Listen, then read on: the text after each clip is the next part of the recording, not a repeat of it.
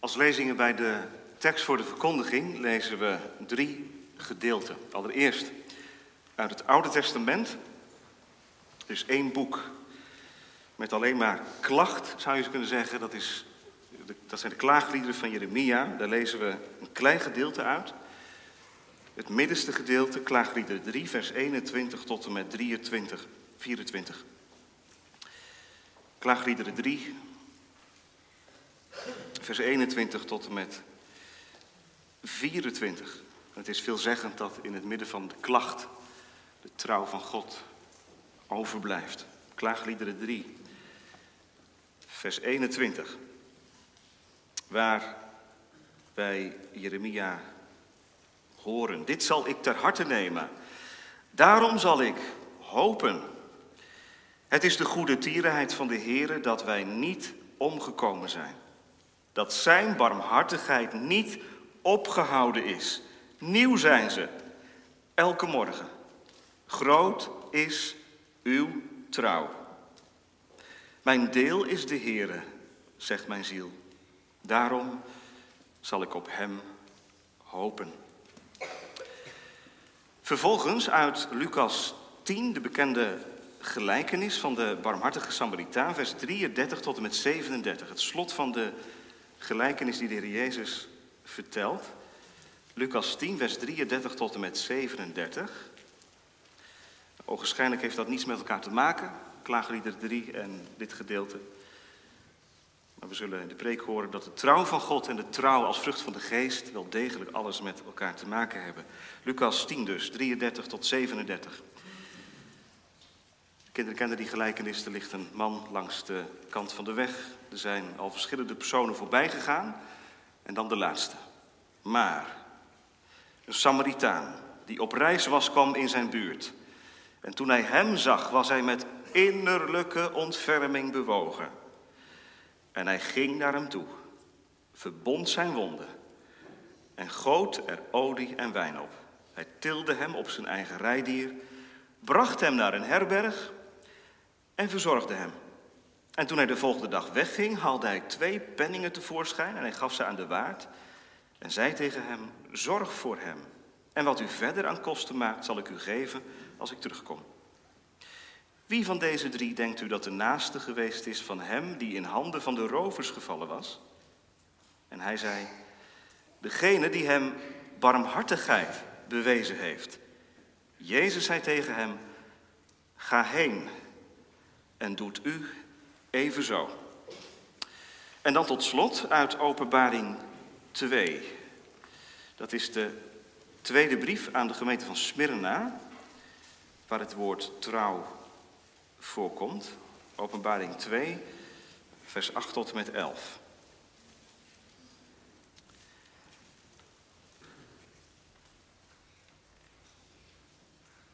Openbaring 2, vers 8. En schrijf aan de engel van de gemeente in Smyrna, dit zegt de eerste en de laatste, die dood is geweest en weer levend is geworden. Ik ken uw werken, verdrukking en armoede. U bent echter rijk. En ik ken de lastering van hen die zeggen dat ze Joden zijn, maar het niet zijn. Zij zijn namelijk een synagoge van de Satan. Wees niet bevreesd voor wat u lijden zult. Zie, de duivel zal sommigen van u in de gevangenis werpen, opdat u verzocht wordt. En u zult de verdrukking hebben van tien dagen. Wees trouw tot in de dood. En ik zal u de kroon van het leven geven. Wie oren heeft, laat hij horen wat de geest tegen de gemeente zegt. Wie overwint, zal zeker geen schade toegebracht worden door de tweede dood. Deze drie lezingen uit de schriften die zijn ondersteunend bij Galaten 5, vers 22, het zevende aspect van de vrucht van de geest. Misschien kunnen we dat er even bij nemen om het weer wat op te frissen. Galaten 5, vers 19 tot en met 26.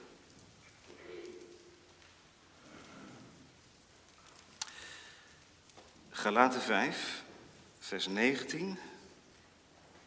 Daar beschrijft Paulus eerst wat het tegendeel van de vrucht van de geest is. En hij schrijft: Het is bekend wat de werken van het vlees zijn, namelijk overspel, hoererij, onreinheid, losbandigheid, afgoderij, toverij, vijandschappen, ruzie, afgunst, woedeuitbarstingen, egoïsme, oneenigheid, afwijkingen in de leer, jaloersheid, moord, dronkenschap, zwelgpartijen en dergelijke. Waarvan ik u voor zeg, zoals ik ook al eerder gezegd heb, dat wie zulke dingen doen, het koninkrijk van God niet zullen beërven. De vrucht van de geest is echter liefde, blijdschap, vrede, geduld, vriendelijkheid, goedheid, geloof, zachtmoedigheid, zelfbeheersing. Daartegen richt de wet zich niet. Maar wie van Christus zijn, hebben het vlees met zijn hartstochten en begeerten gekruisigd. Als wij door de geest leven, laten wij dan ook door de geest wandelen. Laten wij geen mensen met eigen dunk worden, elkaar niet uitdagen en benijden. Tot zover Galaten 5. Als u meegelezen hebt, dan denkt u, klopt dat wel? Het gaat over geloof en niet over trouw. De herziende statenvertaling vertaalt pistis met geloof, en dat kan ook. Het betekent hier, dat zal ik straks ook uitleggen, niet het zaligmakende geloof, het geloof waardoor een zondaar in de Heer Jezus Christus gelooft, maar het gaat hier over het geloof als vrucht van de geest. En dan hebben we het over geloofwaardigheid, betrouwbaarheid, integriteit, loyaliteit of trouw. Dus trouw als vrucht van de geest. We zingen straks als amen op de verkondiging, Psalm 111, het vijfde vers. Het is trouw al wat hij ooit beval, het staat op recht en waarheid. Paul. Psalm 111, vers 5. De vrucht van de geest is geloof.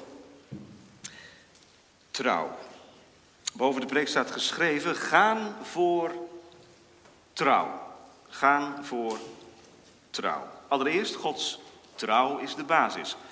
Gods trouw is de basis, want het is de vrucht van de geest. Het is niet iets wat je uit je binnenzak haalt, het komt bij God vandaan. Gods trouw, dat is de basis. En in de tweede plaats, dat ook, onze trouw als vrucht. Er komt ook echt iets op gang. In het leven van iemand die wandelt door de geest, die leeft met Christus. Gaan voor trouw. Gods trouw als basis en onze trouw als vrucht. Toch nog maar even, want misschien bent u wat verward. Geloof, dat staat in mijn Bijbeltje en die dominee heeft het maar over trouw. Ja, je kunt het als verwarrend opvatten. Het heeft ook wel iets moois, denk ik, dat het woord geloof toch door de herziene statenvertaling gekozen is. Ook al gaat het hier niet om het zaligmakend geloof. En dat moet echt even duidelijk zijn. Want de vrucht van de geest is niet, althans niet hier, het zaligmakend geloof. Het geloof waardoor een zondaar door de Heer Jezus aan de Heer Jezus verbonden wordt. Zo spreekt Paulus erover in Galaten 3, vers 11, om maar één tekst uh, te noemen. De rechtvaardige zal, uit het, zal door het geloof leven.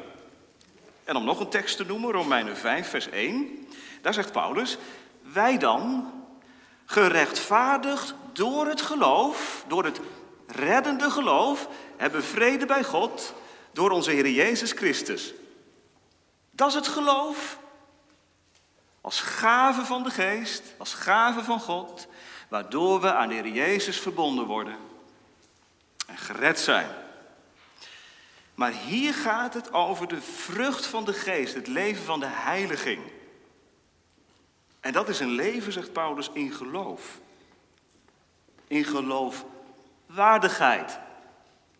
In trouw. In betrouwbaarheid. Het is een verschil en tegelijk, het zit ook weer heel dicht tegen elkaar aan. En daarom heeft het ook wel iets moois dat de herziene statenvertaling toch koos voor geloof. De kanttekeningen van de statenvertaling, als u die bij u zou hebben, niet die dikke natuurlijk, maar die, die dunne, die helpt ons. De vrucht van de geest is geloof, kanttekeningen. Dat is trouw in de belofte en in de uitoefening van het ambt. van je beroep. Trouw in je beloven en in de uitoefening van je beroep. Nou, dan zitten we denk ik helemaal in de kern van dit woord.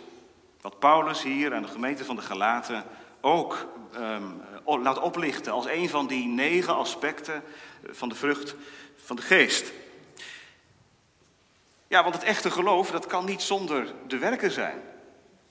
Jongens en meisjes, echt geloof, als je in de Heer Jezus gelooft, dan is dat niet een kwestie van praten alleen maar, zeggen dat het zo is, maar dan komt het ook naar voren in hoe je bent. En ik hoop dat je vanmorgen toch iets meepikt van de preek.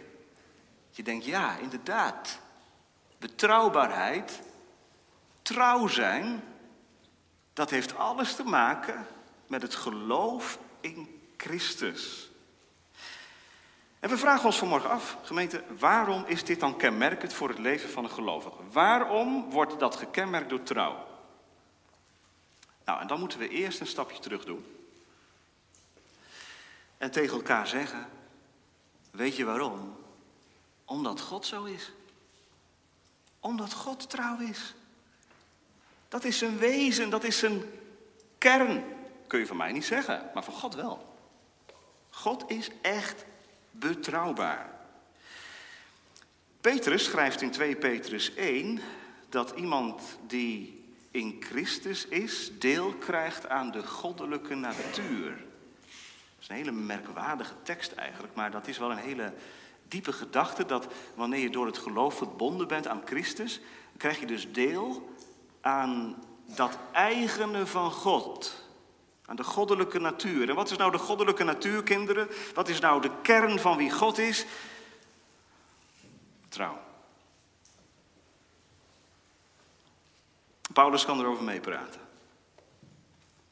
Als er één weet dat God trouw is, is hij het. Hij die hier deze woorden opschrijft, weet uit eigen ervaring dat het echt aan Gods trouw te danken is dat hij in zijn nekvel gegrepen is en stilgezet is en 180 graden omgedraaid is. Want ik, zegt Paulus, had oogkleppen op, echt. Ik dacht dat ik trouw was, maar ik was trouw aan mijn eigen missie, aan mijn eigen zaak. Ik streed voor mijn eigen gelijk. Ik streed voor mijn eigen. En ik had God niet nodig. Ik had de genade van Christus niet nodig. Ik meende dat ik God nog een dienst bewees ook, met al mijn vroomheid en mijn religie. Totdat ik de Jezus leerde kennen. En Hij heeft mij geleerd. Trouw is een vrucht van de geest. Als het een vrucht van de geest is, gemeente, dan is het geen vrucht van mij. Kijk, je kunt natuurlijk zeggen, ja, karakterologisch zit de een voor, voor je gevoel wat betrouwbaarder in elkaar dan de ander. De een is sneller loyaal dan de ander. Maar het gaat hier natuurlijk niet over een kwestie van karakter. Het gaat hier echt over een geestelijke werkelijkheid. Betrouwbaarheid, trouw zijn, is vrucht van de geest. En dat zit van nature niet in mij. Dat, dat, zeggen we ook maar gewoon heel eerlijk tegen elkaar. Er staat een tekst in Spreuken 20. Ik zal hem u voorlezen. Spreuken 20, vers 6. Menig mens roept zijn eigen goede tierenheid uit. Menig mens spreekt goed van zichzelf. Nou, ik doe het toch wel heel aardig. En dan staat erachter, maar wie zal een betrouwbaar iemand vinden? Menig mens spreekt zijn eigen goede tierheid uit, maar wie zal een betrouwbaar iemand vinden? Op wie kun je nou echt rekenen? Wij vallen allemaal wel eens met mensen om. En je verwacht van iedereen trouw. Dat verwacht je van de krantenbezorger die s morgens eh, de krant brengt of s middags.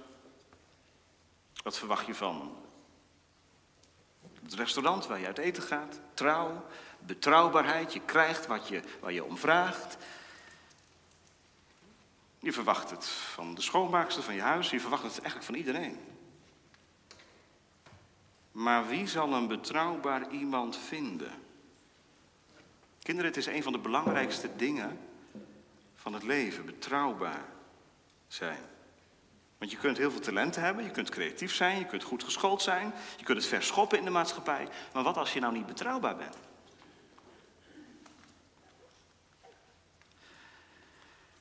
Wie is echt betrouw, betrouwbaar? Wie kan vanmorgen zeggen, ik ben in alle opzichten, ten allen tijden, ten overstaan van iedereen, of dat nou iemand is die onder mij staat, of iemand is die boven mij staat, of iemand die aan mij gelijk is, altijd trouw, integer, loyaal. We hebben de wet gehoord. En ik hoop niet dat we de wet van God als een monotoon gebeuren beleven. Altijd weer die wet van God. Maar waarom, waarom horen wij de tien geboden? Nou, om onder de indruk te komen van onze ontrouw en van Gods trouw. Daar moeten we naartoe. Naar Gods trouw.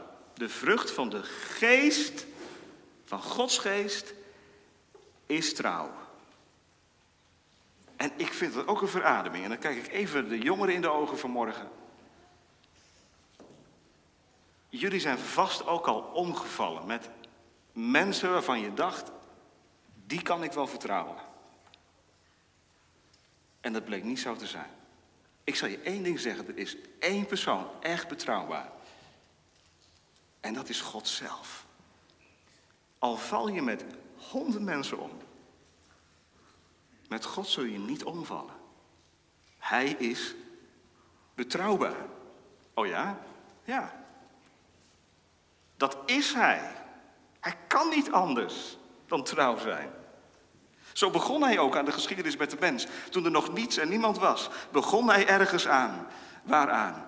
Aan de geschiedenis met de mens.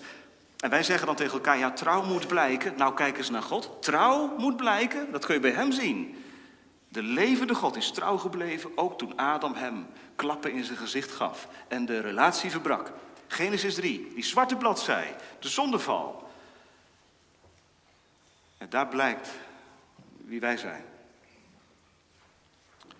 Wij scheuren onszelf los van God. Gemeente, dat is onze toestand buiten Christus. Wij scheuren onszelf los van God. Wij zijn vervreemd van God geraakt. En tegen die achtergrond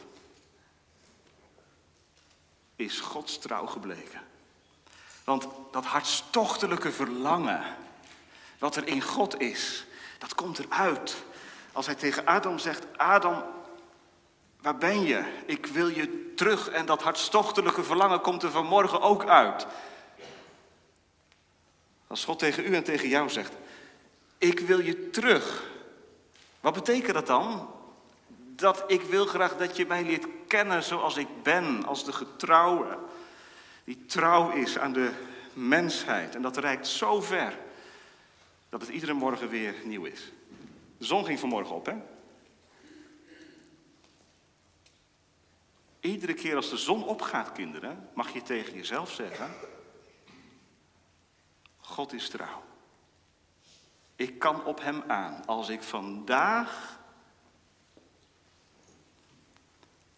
tot Hem roep, in gesprek met Hem raak, zal ik merken Hij is trouw.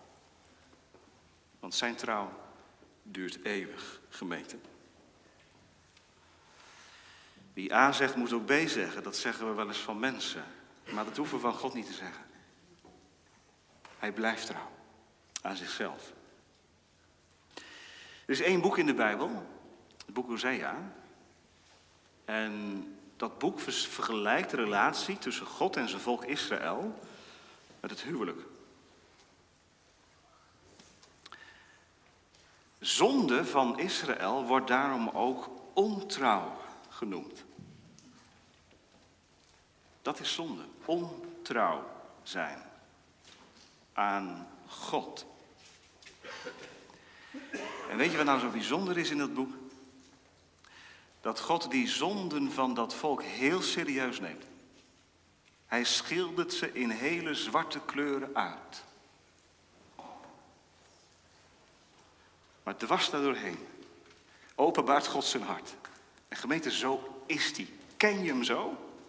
De zwarte draad van de zonde door je leven heen die wordt ook vanmorgen weer omwikkeld met de gouden draad van Gods trouw. Zo ontmoette hij je vanmorgen. Zo wilde hij je ontmoeten. Die trouw houdt tot in eeuwigheid. Zo begonnen we de dienst. Die trouw houdt tot in eeuwigheid. Wat voor zooitje je er ook van gemaakt hebt deze week. Die trouw houdt tot in eeuwigheid. Dat is niet om je leven maar gewoon dan door te kunnen zetten, maar om vanmorgen tot stilstand te komen. En te bedenken, als dat zo is, als God trouw blijft, waar blijf ik dan? Ja, nergens. Maar één ding. Denk nou niet als je leven een zooitje geworden is. En als je deze week dingen gedaan hebt die niet door de beugel konden, je geweten klopt, je zit hier in de kerk en je hebt gekeken naar dingen, je, hebt je bent naar plaatsen toegegaan waar je niet komen mag, dat weet je. Dat is niet goed voor je. Dan kom je vanmorgen in de kerk als een zondaar. En er is een God die zegt, ik kan je hebben, want ik ben trouw. Ik ben trouw. Wie zijn zonde beleidt en laat, zal barmhartigheid geschieden. Gemeente, die Bijbel hè, die wij gekregen hebben. Jonge mensen, kinderen, die Bijbel hè, die wij gekregen hebben. Dat is een indrukwekkend verslag van Gods trouw. Al die verhalen die jij van de juf hoort en van de meester op school.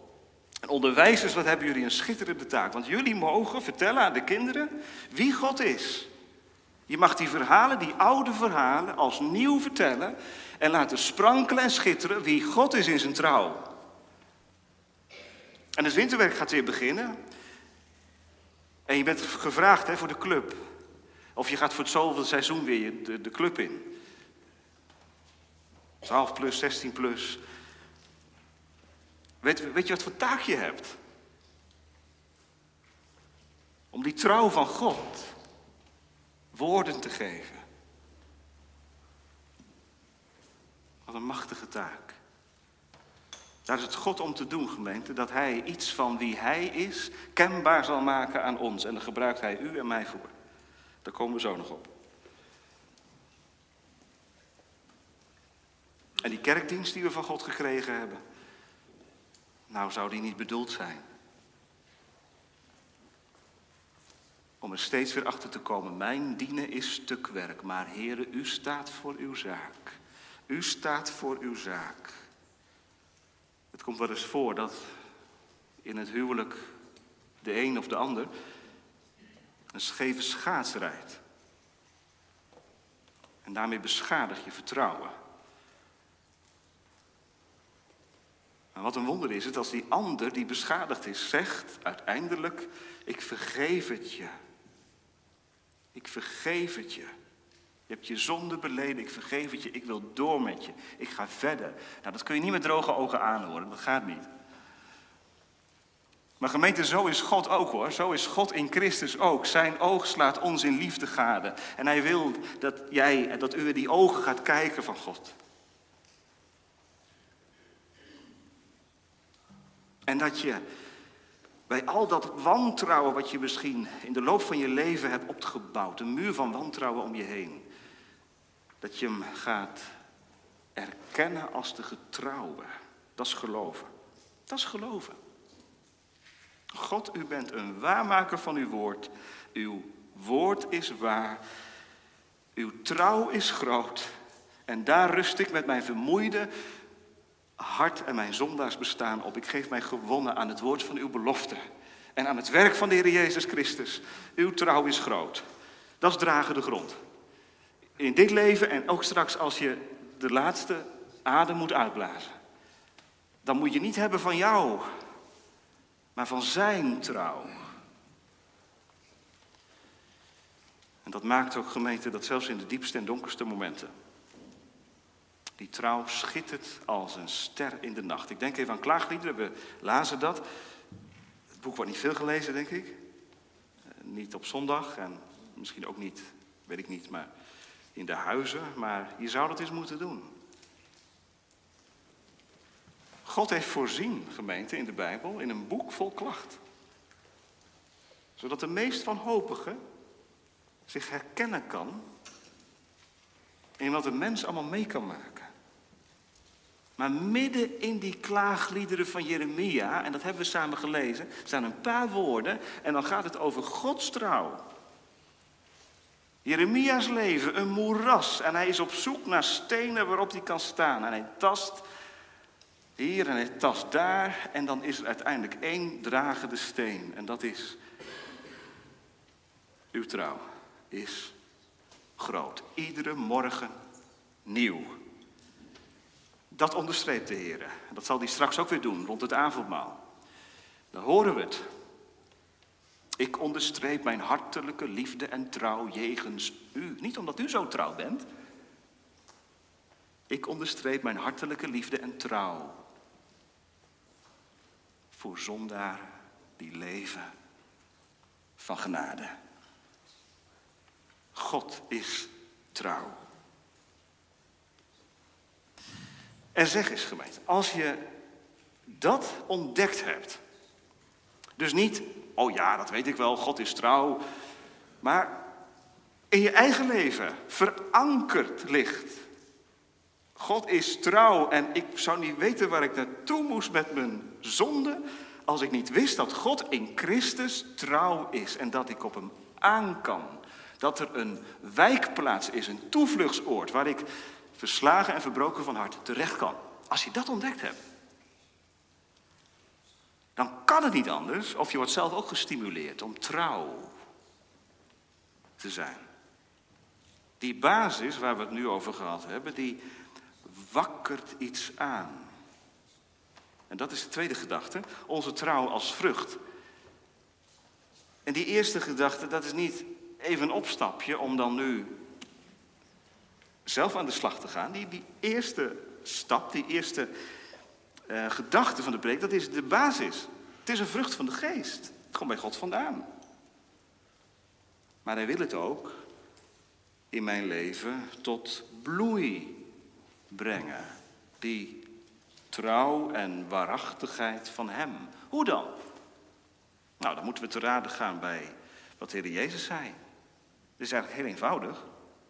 Wat is nou de vrucht van de geest? Is geloof, is trouw. Jezus zegt, laat je ja, ja zijn en je nee, nee. Dat is echt de meest eenvoudige omschrijving van trouw zijn. Als je ja zegt, ja doen. Als je nee zegt, nee doen. Nou, is dat moeilijk? Het lijkt heel eenvoudig. Als jouw ouders, kinderen, zeggen vanavond om half acht thuis zijn. Je mag nog even met je buurkinderen spelen, maar dan om half acht thuis zijn. Nou, dan ga je natuurlijk in de onderhandeling. Ja, half acht al. Kwart voor acht kan toch ook wel. Nou, misschien zijn je ouders dan te bewegen hè, tot een kwartiertje extra. Nou, oké, kwart voor acht. Kwart voor acht thuis zijn. En het is kwart voor acht en je bent niet thuis.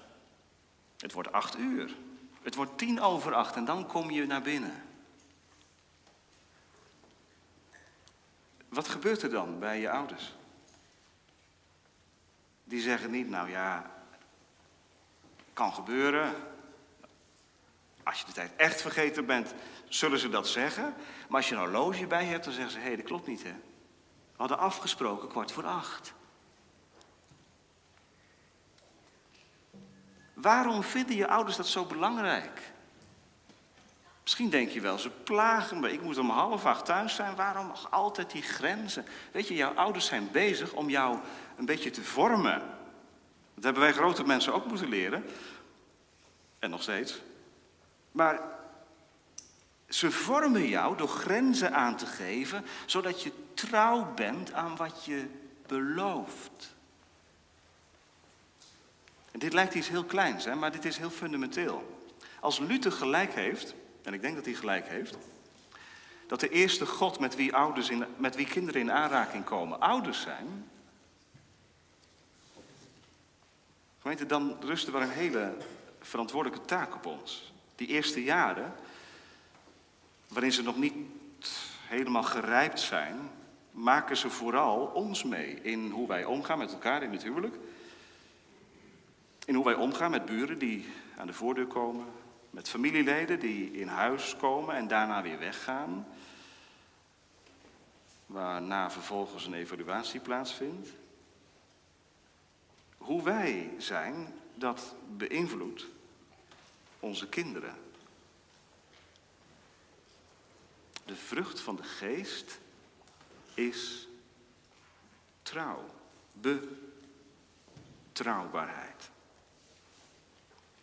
Hoe functioneert dat nou in het leven van iemand die door de geest leeft? Als je door de geest leeft, zegt Paulus in vers 25, laten we dan ook door de geest wandelen. Met andere woorden, laat dat betrouwbare hoog in het vaandel staan. Laten we ervoor gaan in het gezin. Betrouwbaar zijn, integer zijn. Zonder aanzien des persoons handelen met anderen. Omgaan met anderen. Waarom?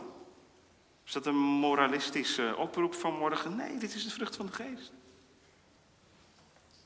En wat wil de Heilige Geest? Die wil dat ik zo omga met anderen als God met mij omging. God behandelde mij zonder aanzien des persoons. En zo dien ik met anderen op een betrouwbare wijze om te gaan. In vriendschappen, in relaties. En nu komen we een beetje in de conflictsfeer terecht van de maatschappij. Want daar is trouw natuurlijk iets wat, ja, onder druk staat. We leven in de tijd van second love, bijvoorbeeld. Hè? Het is helemaal niet abnormaal meer om in je relatie gewoon een derde te betrekken. Als je dat spannend vindt, moet je dat doen. En als je uitgekeken bent op de ander, waarom niet? Ik denk gemeente dat christenen op dit punt het verschil kunnen maken vandaag. Ik denk dat het huwelijk een van de, van de beste evangelisatiemiddelen is vandaag de dag. Trouw zijn. Ben je nog steeds 25 jaar, 30 jaar, 40 jaar bij elkaar? Trouw. De vrucht van de geest is trouw.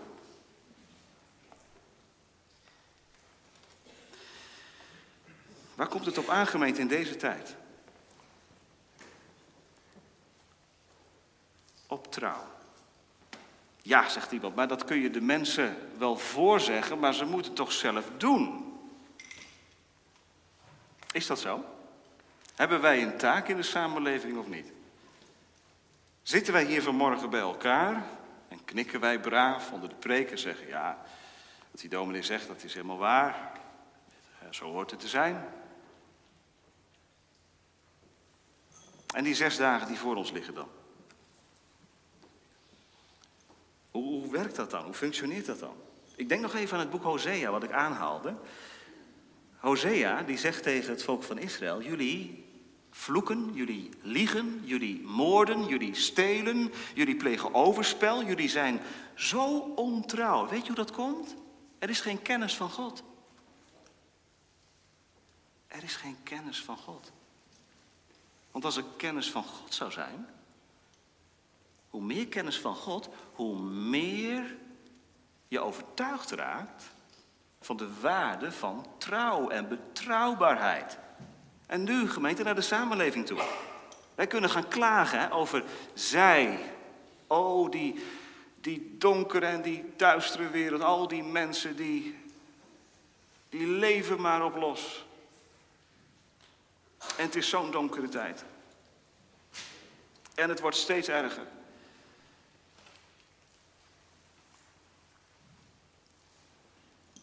Nou, klagen heeft echt een, uh, een plek hoor in het woord van God.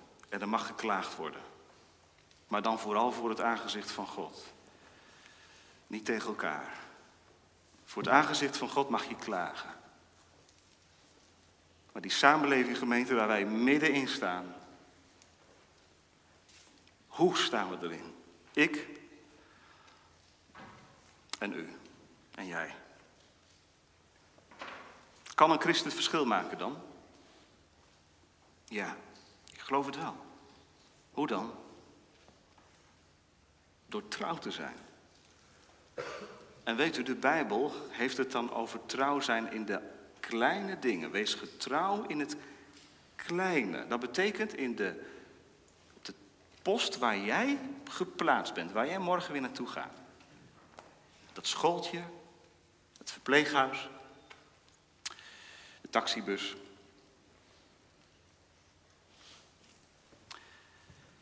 Universiteit. Of waar je ook bent. Daar.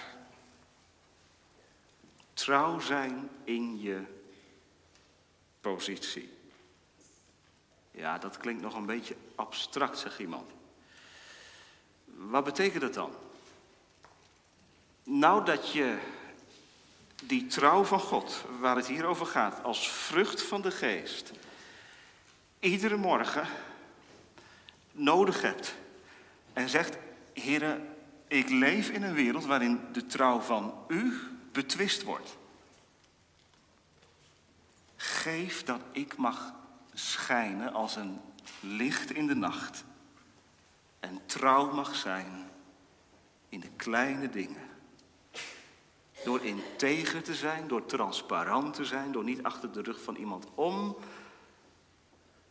te roddelen. Toen iemand eens aan een vrouw vroeg die het werk van verzorging van terminale kinderen volhield. Toen luidde haar antwoord, ik ben niet geroepen om succesvol te zijn, maar om trouw te zijn.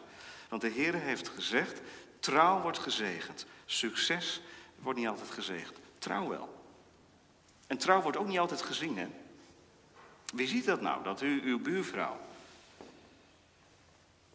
iedere dag aandacht geeft? Als u dat doet uit de bewogenheid van Christus, met de liefde van God, zal dat kleine gezegend worden. We hebben allemaal een plek in de samenleving. Er zijn politici, er zijn vertegenwoordigers, er zijn ook mensen in deze gemeente die binnen organisaties werken, die opkomen voor recht en gerechtigheid. Soms denk je, druppel op de goede plaat. Waar begin ik aan? Maar denk dan aan Noach. Wat is het geheim geweest van Noachs leven? Succes? We lezen niet van bekeringen. We lezen wel van trouw. En ook van zegen.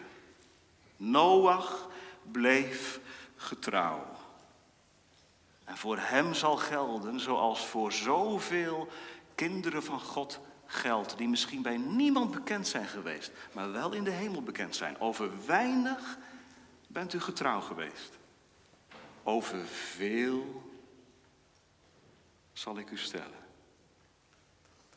Als je over dat weinige, dat hele beperkte, je gezin, je ambt, je werk, trouw bent geweest. Niet succesvol misschien, maar wel trouw. Zonder vrucht te zien, dat kan ook nog, hè? Je hebt mensen die veel vrucht zien op hun werk, maar je hebt ook mensen die alleen maar zaaien. Net als Noach. Wat heeft die man gezaaid? 120 jaar lang. Prediker der gerechtigheid. Getrouw geweest. Daar gaat het toch uiteindelijk om, gemeente. Niet wat de mensen van mij zeggen, maar wat God van mij vindt. Broeder, als jij getrouw bent geweest in het werk, wat je gedaan hebt, en door niemand is dat opgemerkt, dan door God alleen, dan word je zalig gesproken. Niet omdat je trouw bent geweest, maar omdat je in het spoor bent gegaan. Achter je zaligmaker aan, die trouw was. In het kleine. In het kleine, ja, in het kleine. Want wij denken dat de Heer Jezus altijd heel, heel bijzondere dingen deed, hè? We hebben het over wonderen en over genezingen en dat heeft hij gedaan. Maar weet u dat de meeste hoofdstukken in de Bijbel hele eenvoudige ontmoetingen zijn? Met een Samaritaanse vrouw bijvoorbeeld. Wat is daar nou bijzonder aan? Een heel hoofdstuk gaat erover. En de Heer Jezus bleek trouw te zijn. Integer.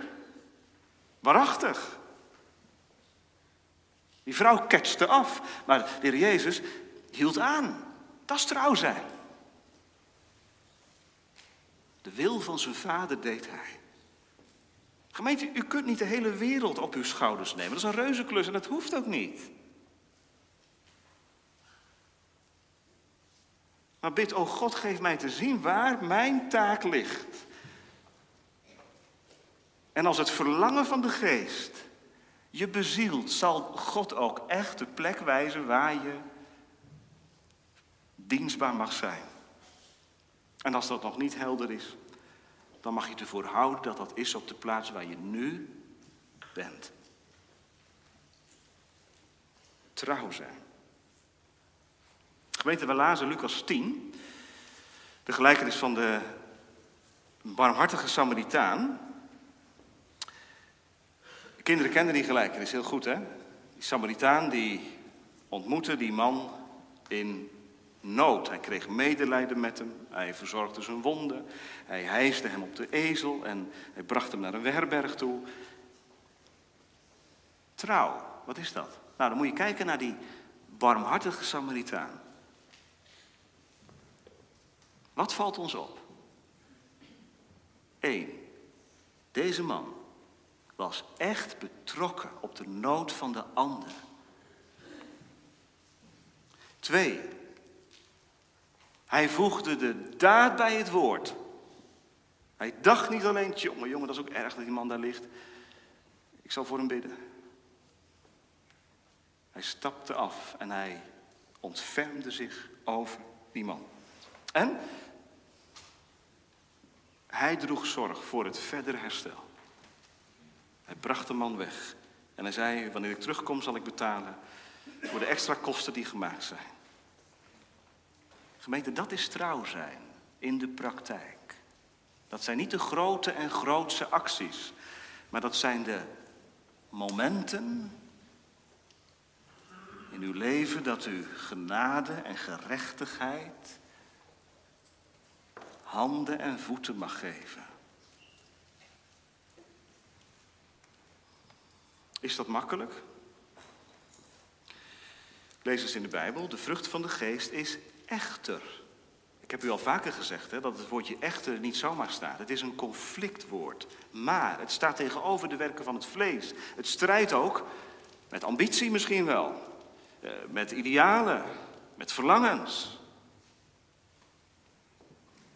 En toch wordt het gezegend. Als je niet de weg van succes verlangt, maar de weg van gezegend worden verlangt. Wat is de weg van gezegend worden? Dat is de weg van de trouw gaan. Niet ingewikkeld doen. Niet groot denken. Maar gelovige nuchterheid, dat is nodig. David zegt het in Psalm 37. Vertrouw op de Heer, doe het goede, bewoon de aarde, voed u met trouw. Dat is Bijbels leven. Nog een keer. Vertrouw op de Heer. Doe het goede. Bewoon de aarde. Voed u met trouw. Wij zijn wel eens een beetje bang hè, voor doenerig christendom. Nou, daar mag je bang voor zijn. Als het allemaal is om zelf iets in het laadje bij God te brengen. Maar van de weer omstuit moeten we waken, gemeente.